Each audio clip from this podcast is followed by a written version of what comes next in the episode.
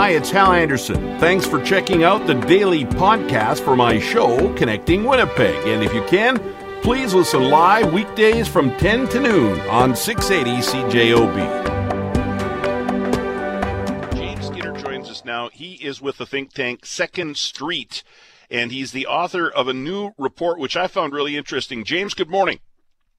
Good morning, Hal. Thanks for having me on. I appreciate it. No, thank you for doing this. This is this really is interesting. So you at um, Second Street have identified almost two dozen government policies that increase emissions, right? I mean, they're they're carbon taxing us. They're always talking about us and and what we need to do. This is interesting. Give us a couple of, uh, as I said, almost two dozen. We don't have time to get into that many, but give us two or three that that really stuck out for you and tell us about them. Absolutely, yeah. I mean, you summed it up perfectly. I mean, the reason we started this is because, you know, it's very, very much a one way narrative that the governments are pointing the fingers at Canadians and saying, well, you need to reduce your emissions. But very few people were pointing it back at them. And we identified uh, quite a few government policies, actually, that are causing an increase in, in emissions, uh, despite their narrative that, you know, it's us as the public who need to cut back on emissions.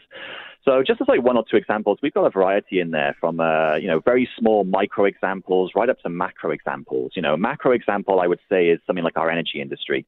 You know, Canada, we have the fifth largest natural gas reserves in the world we've got tremendous export ability to, you know, send that overseas to countries that really want our natural gas. China being one of them, which is one of the largest emitters in the world of carbon dioxide. Um, you know, last year they released about close to 8 billion metric tons of CO2 from coal.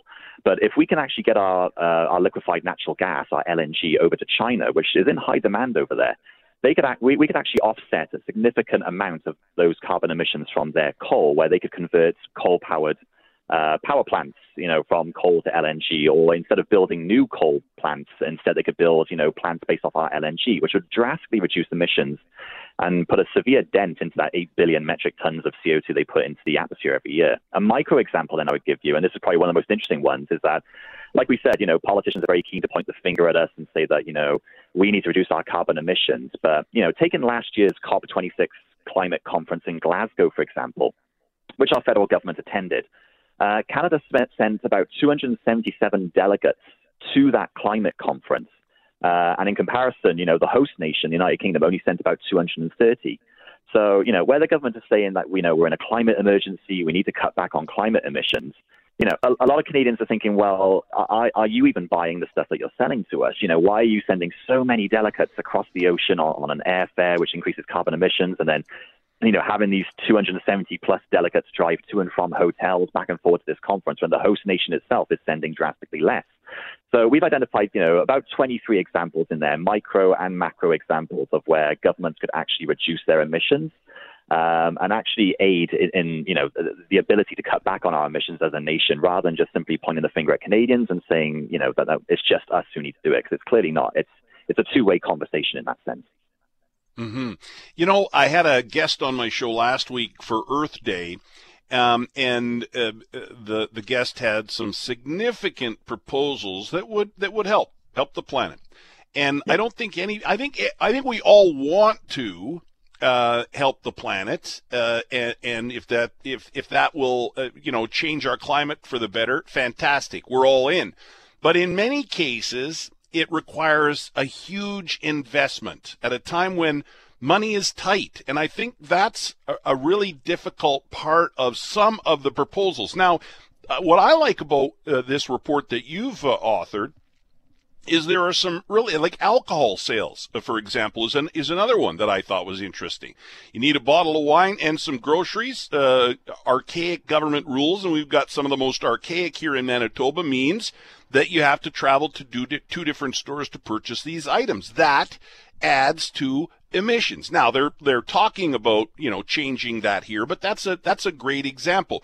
Another example that I thought was really interesting is roundabouts instead of four-way stops. Now, there's an investment in, in making it a roundabout instead of a four-way stop, but uh, again, that's that's an example. I, I, I think rather than you know focusing on those big ones and i think we need to look at those big ones the ones that m- maybe cost a lot of money initially but then we save as we go along i, I like your list I, I think there's some stuff on here we could do tomorrow I appreciate that. And I think you're absolutely right. Obviously, you know, we're in a time where money is tight. And of course, it is a challenge to offset, you know, how much money do we put into these initiatives to reduce carbon emissions.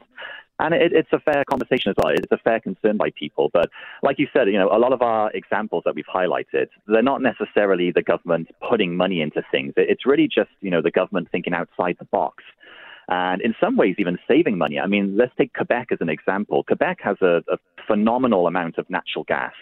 Uh, in the province in the Utica Shale. Uh, I can't remember the number off the top of my head, but it, it's somewhere in, in, the region of about 40 years of supply of natural gas in Quebec. So right now, Quebec has a bit of a moratorium on um, natural gas production. But you know, the reason for that is environmental concerns. But their solution to that is to invest two billion dollars a year or thereabouts importing natural gas from Western Canada and the United States. So Quebec could actually save itself that import fee of two billion dollars a year if it were to actually, um, you know, develop its own natural gas supply in the Utica Shale. And ironically, if it was to do that, to save on the carbon emissions of transporting that natural gas over from Western Canada and the United States, it would actually, you know, reduce carbon emissions by taking the equivalent of 35,000 cars off the road each year. So not only is it actually reducing carbon emissions by producing its own uh, natural gas, it's also as well saving itself money from doing so. So you're absolutely right. You know, there's, there's that serious conversation to have. It's about how much money do we put into this, especially when the economy and, and we're cash strapped right now. But a lot of our policies are simply saying, well, you know, if you can actually think outside the box a little bit, go back to the drawing board for these governments, go back to the drawing board and reform some of the policies they've put in place to even save money, like the Quebec example I've given. I think it could be a, you know, a real step forward in terms of reducing our carbon emissions while also being able to save us money as well in the meantime and, you know, doing a good thing for the environment too. I like it, James. I hope uh, politicians at all three levels of government are checking out the new report. Thank you. Appreciate it. Thanks very much.